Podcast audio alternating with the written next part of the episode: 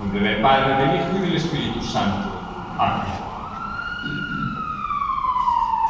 Si alguno quiere venir en pos de mí, que se niegue a sí mismo, tome su cruz cada día y me siga. Cuando el Señor nos invita a seguir, no intenta engañarnos. Nos deja bien claro desde el principio que no nos espera una vida tranquila y fácil, libre de preocupaciones, de sufrimientos, de tormentas. Pero Él mismo nos dice que pierda su vida por mi causa, la salvará. Esta forma, cuando nos invita a seguirle, nos está invitando también a confiar, a esperar en Él. Es para inspirarnos esta confianza que la Iglesia nos hace escuchar este domingo el relato de aquel milagro con el que quedó de manifiesto a los discípulos el carácter divino del Señor, que quiere y puede liberarnos de todos los peligros que nos amenazan. Tormentas que permite que se levanten en nuestras vidas. Tenemos varias maneras de afrontarlas. Una de ellas es la, es la impaciencia. Se nos da un ejemplo de ello en el Evangelio, aquel día que Marta recibió al Salvador en su casa, cuando le dijo, Señor, ¿no te molesta que mi hermana me haya dejado sola para hacer el servicio? Esta acusación de indiferencia podría haber sido también la de los apóstoles en medio de la tormenta. Señor, como puedes dormir tranquilo mientras nosotros estamos angustiados, no te preocupas por nosotros. Desgraciadamente, esta queja es demasiado menudo también la nuestra.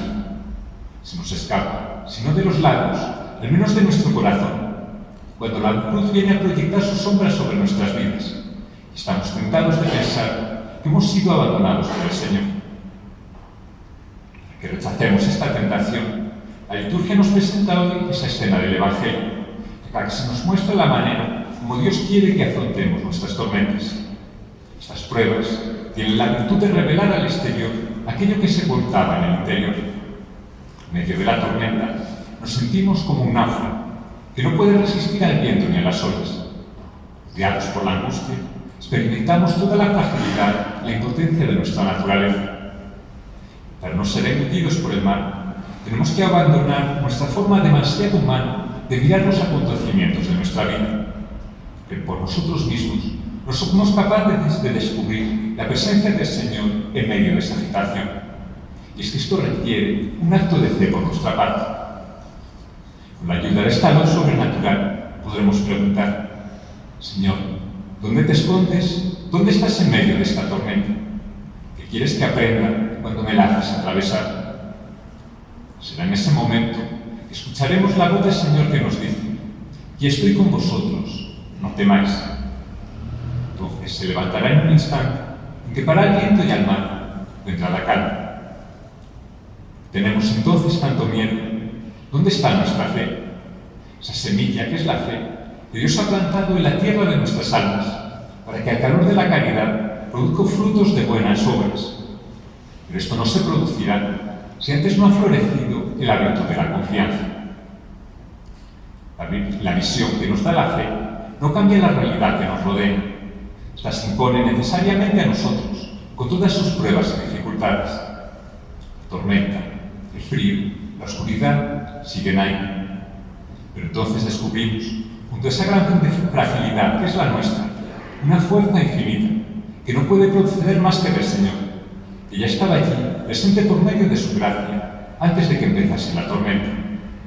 Es precisamente esa presencia la que nos sostiene en los momentos difíciles. No permitamos que el diablo nos robe esta fuerza.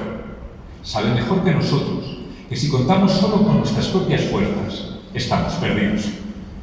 Frente a sus amenazas, frente a esos males que el enemigo despliega ante nosotros, no, dejemos, no nos dejemos vencer nunca por la desesperanza. Es cierto que esa obra del diablo es a veces mucho más visible que la obra de Dios. Y es por esto de que necesitamos mirarlo todo con los ojos de, la fe. Si a pesar de ello, más sigue agitándose, los vientos soplan con más fuerza y las nubes espesan alrededor de nuestra barca, hasta el punto de ocultarnos la luz de ese sol de justicia que no deja nunca de brillar sobre nosotros. Recordemos entonces las palabras de San Bernardo. Tú quien quiere que seas, que te sientes lejos de terra firme, arrastrado por las olas de este mundo, en medio de las borrascas y tempestades. Si el escollo de las tribulaciones se interpone en tu camino, mira la estrella, invoca a María. Cuando Dios la escogió para ser madre de su Hijo, la Santísima Virgen sabía que su vida en este mundo no sería una vida de calma y descanso, que para gozar, poder gozar plenamente de ellos, tendría que llegar a pesar cielo. Recordemos todas esas dificultades por las que Dios la hizo pasar, antes incluso de la venida al mundo de su Hijo. Recordemos también como de todas las libró por su esperanza, por esa confianza en la ayuda divina que siempre le dé su fe. Por eso, nuestros momentos de duda o desconfianza, nuestros momentos de miedo o desaliento, incluso los de desesperación, olvidemos nunca levantar los ojos del Espíritu en nuestra mano. Si lo hacemos, ella se convertirá en la estrella que nos guiará a su Hijo, contemplándola como los reyes en el cielo oscurecido por la tormenta.